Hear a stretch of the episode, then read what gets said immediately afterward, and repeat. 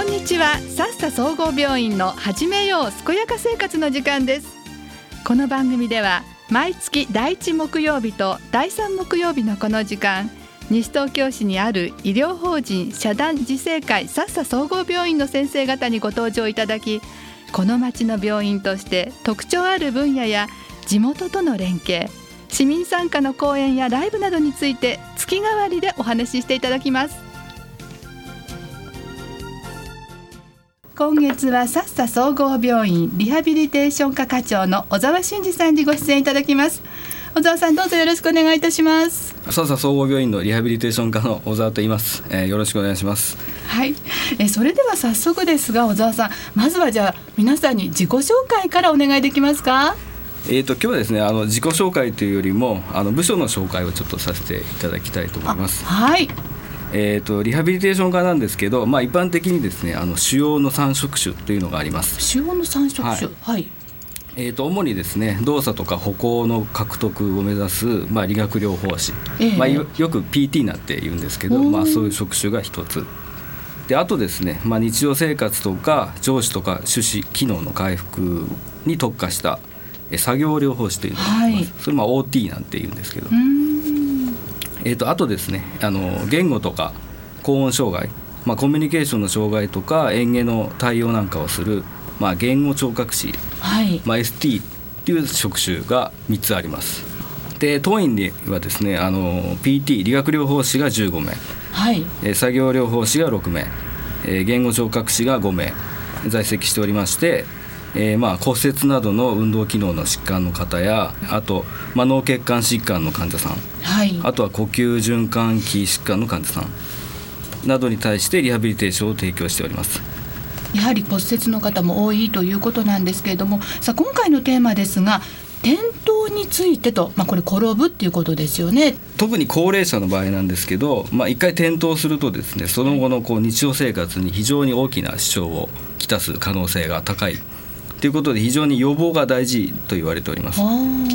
で現在、えー、平成21年であの救急車で転倒して搬送された方は3万3000人3万3000人。それがですね25年平成25年には4万4000人。5年間で約1万人もあの増えてるということですね。でまああの日常生活の中では転倒のほかにもやけどとかいろんな怪我があるんですけどまあ、そのうち全体の怪我のうちの8割を転倒が占めているということで非常に多い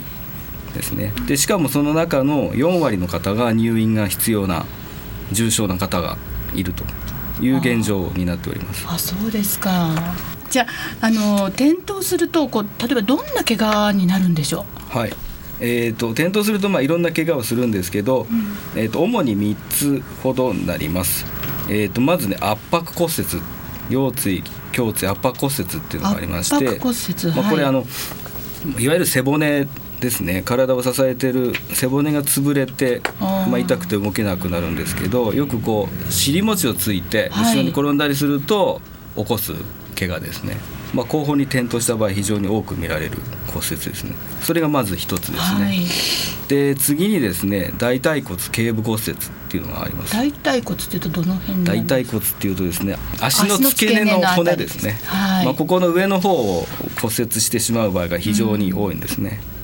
うん、まあ、これはあの多くの場合手術の適用になりますけどその後のリハビリで歩けるようになることも多いんですけど、まあ、非常に痛みも多くてですね非常に大変な怪我になります。あとちょっと難しいんですけど頭骨の遠位端骨折っていうのがよく転倒すると見られます、それはどんなえっと、これはですねやっぱ手をついた時ですね。転ぶ時に手をついた方が手首の骨が折れてしまう骨折ですね、まあ、これ折れるとまあもちろん手が使えなくなってしまうっていうことが起きて日常生活も支障をきたす。ということです。まあ、この3つの骨折が非常に多いですね。ただですねあとその他にもあの、まあ、手をついたり足がいったりっていうことの他に頭からもし頭から？いってしまうと、はい、まあ、脳の中になんかこう出血してしまったりとか、えー、まあ、そういう大きな事故になってしまうこともよくありますね。そうですかじゃあのそうなると、まあ、そういう患者さんたちが皆さんそのリハビリテーション科の方に来られると。いうことなんですよね。はい、それぞれにこう全然こう処置が変わってくるんですよね。そうですね。まずあの医師の方で診断を下した後にまあ治療が始まるんですけど、うん、まあ多くの場合です、まあ、圧迫骨折はあの保存療法が多いんですけど、えー、大腿骨頸部骨折や頭骨前異端骨折の場合は、まあ、手術適用になるケースが非常に多くてですね、まあ、手術をしてもうすぐにリハビリがスタートするということになりますね。まあ、昔と違いまして手術が非常に良くなってますんでまあ、早期にリハビリが開始できるんでギプスの固定期間が短くて済みますんで、はあはあ、あ。のその後の後遺症をできるだけ少なくすることが現在は可能になっておりますね。なるほど。あの先ほど保存療法というふうにおっしゃってましたがこれはどんな療法なんですか？まあ、従来ですねあの手術がこんなに現在のように発達する前はですね、うん、とりあえずギブスを巻いて固定して骨がつくのを待つっていうことですね、はい、まあ、そういうのを保存療法っていうんですけど、まあ、それを選択した場合非常にやっぱり固定期間が長いんで、はい、その間に筋肉が弱ってしまったり関節が固まってしまったりして、はい、いざ骨がついたとしても、えー、あの動けなくなってしまうっていうケースが以前は非常に多かったですね。そうなんですか、はい。じゃあ今はその早くに手術をすることで、はい、まあ、治るケースが多いんですね。そうですね。後遺症をなるべく少なくして社会生活に復帰することが可能になっているっていうことですね。あの後遺症っていうとやはりこう例えば手の場合はこう手が上に上がらないとか、はいはい、そういうことですか？そうですね。まあ手が使えないといろんな支障が、はい、起きますんで、あとまあ下肢の場合、足の場合はですね、はい、まあもちろん歩けないですね。なかなか上手に歩けなかったり、はい、長く歩けなかったりいう後遺症が出てきます。転んだりすることってとってもやっぱり怖いんだなっていうことをね改めて感じたところなんですけれども。さああのここでリクエスト曲をご紹介したいと思うんですけれども。え小沢さん今日はどんな曲をご用意いただいたんでしょう？今日はですねあのテントウムシのサンバリクエストしたいと思います。テントウムシのサンバ、はい、これには何か思い出などあるんですか？実は思い出はですね全くないんですけど。全くないんですか？はい。なんでかわかりませんかねこの曲。テントウムシのサンバですか、はいいやわかんないんですけど、よく字を読んでいただければ今日のテーマと。テントウムシのサンバですよね。あ。わかりました。はい。もしかして。そうです。転倒ですね。転ぶってことですね。そ、ね、それに引っ掛けられたわけですか。転倒なしがいいんですけどその曲はないんでまあ転倒無視でいいかなと。はい、こういうリクエストは初めてなので。画期的です、ね、あそうですね。画期的かもしれませんね。それではお聞きくださいお届けしたのはチェリッシュのテントウムシのサンバでした。さあここからは質問コーナーになります、えー、小沢さん私の方からえいくつか質問をさせていただきたいんですけれども、まあ、今回この転倒についてお話を伺っていますがあのどんなところで転倒しやすいんでしょう？えーと、一般的なまあお話になるんですけど、はい、吹本さんいかがですか？あの室内と屋外どちらの方が転倒は多いと？思いますそうですねあの私の母がもうこれなんですけれどもよく家の中で転ぶんですね。でそのために やはり骨折したりとかあのしてあの笹総合病院さんにもあのお世話にあまさにのリハビリテーション科のお世話になってあの本当しっかり治していただいたんですけれどもそんなことから考えるとやっぱり室内の方が多いんでしょうか？正解です。あ正解ですか？何も出ないんですけど 正解です。あ統計上ではですねあの室内と室外は、えー、比較すると圧倒的に室内のが多くなっております、はい。えー、なんと8割がですね室内で転んでいる。っていう結果が出てますね。8割もですか？はい。ただまああの屋外で転んだ場合はですね、まあ、交通事故をはじめ非常にあの重症になるケースが多いんで、えー、まあ一概には言えないんですけど、まあ、割合で言うと室内の方が多いという結果が出てますね。例えば室内のどんなところで転びやすいんでしょう？あのまあこれも統計的に出てるんですけど、居室、あるいは寝室っていった場所で多くの転倒が起きているようですね。あ居室、まああのリビングとかそうですね。ですか？はい、あと寝室、まあ自分のお部屋っていうことになるんでしょうか？うね、はい。まあ普段あの長くいる場所だとは思うんですけど、はい。まあ、そういったところが多くなってますね。屋外だとどういう時にこう転びやすいんですか？まあ、普通に歩かれてて転ぶ方も多いんですけど、えー、まあ、自転車を避けて転んびっくりして避けて転んでしまうとか、えー、まあ、あの段差につまずいて転ぶとか滑って転ぶとか、い、いうことが多いようですね。じゃあのどうして転んでしまうんでしょう？え。転倒にはやっぱり訳があるというふうに言われてます健康な方もいらっしゃるんですけど活動的な方なんかも転んじゃったりするんですけど、まあ、病気の方はやっぱりどうしても転びやすいっていうふうに言われてます。病気の方ですか、はい、例えば脳血管疾患ですね。脳卒中のあの脳梗塞とか脳出血とかを、まあ、されて麻痺があるような患者さんですね。まあ、バランス崩しやすかったり。あとはまあパーキンソン病の方とか。パーキンソン病だと例えばどんなこと、まあ、足がすすくんだりとか、すくみ足になったりとかいう場合が多いですね、まあ、それで足を引っ掛けて転んだりしてしまう。ですね、あとまあ小刻みにどうしてもなってしまうんで歩行が、えー、まあ、それで転んだりとかいうことが多いようです。やはりあの小刻みに歩くと転びやすいんですか？そうですね。バランスを崩しやすいんで転びやすいですね。あとはですね、まあ、ここの後あの次回の放送でもあるんですけど住環境が悪かったりする場合ですね。足元に何か置いてあったりとかつまずきやすいような環境だったりとか。つまずきやすい環境というとこう例えばどんなことですか？そうですね。カーペットに足を引っ掛けたりとか、はい、えー、あと階段ですとか、えー、いうケースですね。あそうですね。なかなかこう高齢の方になってくると、まあ、視野が狭くなるっていうんでしょうか。そんなケースもありますよね。そうですね。加齢による変化とい非常に大きいですね、はい、その中でも視覚聴覚のあの加齢による変化は非常に大きいと言われてますね。今まであの、注意がいてたものがい。かなくなってしまったりとか、はい、急に暗いところで電気をつけた時に眩しくて、で慌てて転んでしまったりとか、まあ、今までは避けれてた人とか自転車が避けれなくなってしまうとか、はい、まあそういう見たり聞いたりっていうことが原因で転んでしまうことも多いようですね。加齢とともにやはりあのどうしても筋力低下力が落ちてきますんで、はい、あの以前は踏ん張れたりとか避けれたりしてたものが、まあ、それができなくなって、まあ、転んでしまうということですね。そうするとやはり今のお話の中にもありましたように、まあ、高齢になってくるとどうしても転びやすくなるということなんでしょうか？そうですね特にまあ具体的にはこう肩。肩。背中が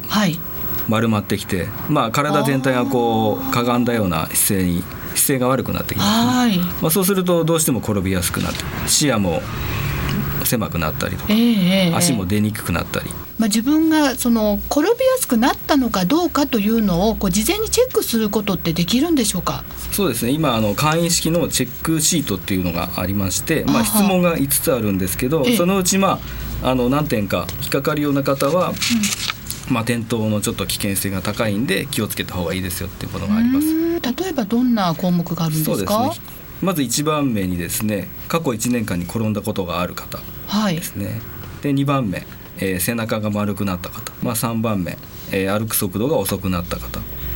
4番目は杖を使っている方、はい、5番目、えー、毎日5種類以上の薬を飲んでいる、まあ、そういった方はちょっと転倒のリスクが高いんで、えー、まあ、気をつけた方がいいというふうに言われております。あそうなんですか、はい、じゃあそういったの、まあ、体力的なことだけじゃなくあの他にも何か要因ってあるんですか？そうですね。あの人間ってやっぱり心と体が一体なものだと思いますんで、はい、まあ、精神面心の変化加齢による変化っていうのも大きく転倒に関与しているというふうに言われてます。心の変化ですか？そうですね。例えばあのよく言われる認知機能認知症の方ですね、はい、認知機能。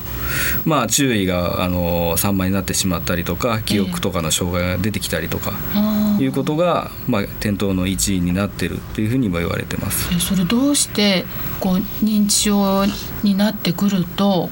それがつながるんですか？まあ、大きくは多分危険回避とかができなくなりますよね。今までは危険が回避できてたんですけど、はい、まあ、認知機能が衰えることによってまあ、危険な状況が判断予測できなかったりとかいうことでまあ、転んでしまったりとかいうことですね。あの特に部屋の中ですとあの階段などかなり注意が必要になってきますよね。そうですね。階段の場合はまあ転倒すると非常に命に関わるような怪我につながる可能性が高いんで、まあ、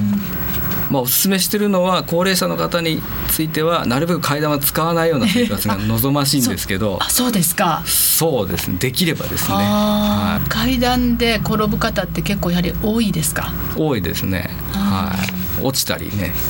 します。あそう階段から落ちたら一箇所の骨折じゃ済まないような気がするんですが、ね、圧迫骨折とさっき言った頭骨前異端骨折とか、はい、一緒にやる方なんかも時々いらっしゃいますね。えー、わあでも2箇所も例えば骨折をしてそこから復帰していくのってすんごく大変そうな気がするんですがリハビリテーション科としてはどうするんですか？そういう患者さんは。まあ、頑張っていただくしかないんですけど。でもそうですね。まあ促しが非常に重要だと思いますんでまあ、その辺をお年寄りなんでね、はい、あのいろんなことを尊重しつつやっていただくように促していくのが非常に難しいとまあ時間と労力を非常に要して、まあ、あと苦痛がねある場合もあるんで、まあ、その辺非常に難しいですね。あのリハビリテーションってその病院に行ってそのリハビリテーション科でやったことを家に持ち帰ってそれで自分でもリハビリしていかないとなかなか治らないって聞くんですけれどもその辺の促しって難しくないですか？そうですね。あのリハビリテーションの医療っていうのはやっぱりこう、受け身の医療ではなくて、我々は支える医療というふうによく表現されるんですけど結局はあの主体的に生きていただく生活していただくっていう方向にやっぱり向かないとなかなか継続しないですね。まあ、生活の中でなるべくリハビリ的な要素を取り入れていただいて楽しく暮らしていただくってことが目標だと思います。じゃその辺のこう工夫などもいろいろ教えていただけるんですか？そうですね。あの、まあ、医療から離れて介護になる分野の方に移っていく方もいらっしゃるんで、はい、そういう場合はあのこちらでできる紹介とかい。うことも、はい、あの積極的に行うようにしてますね。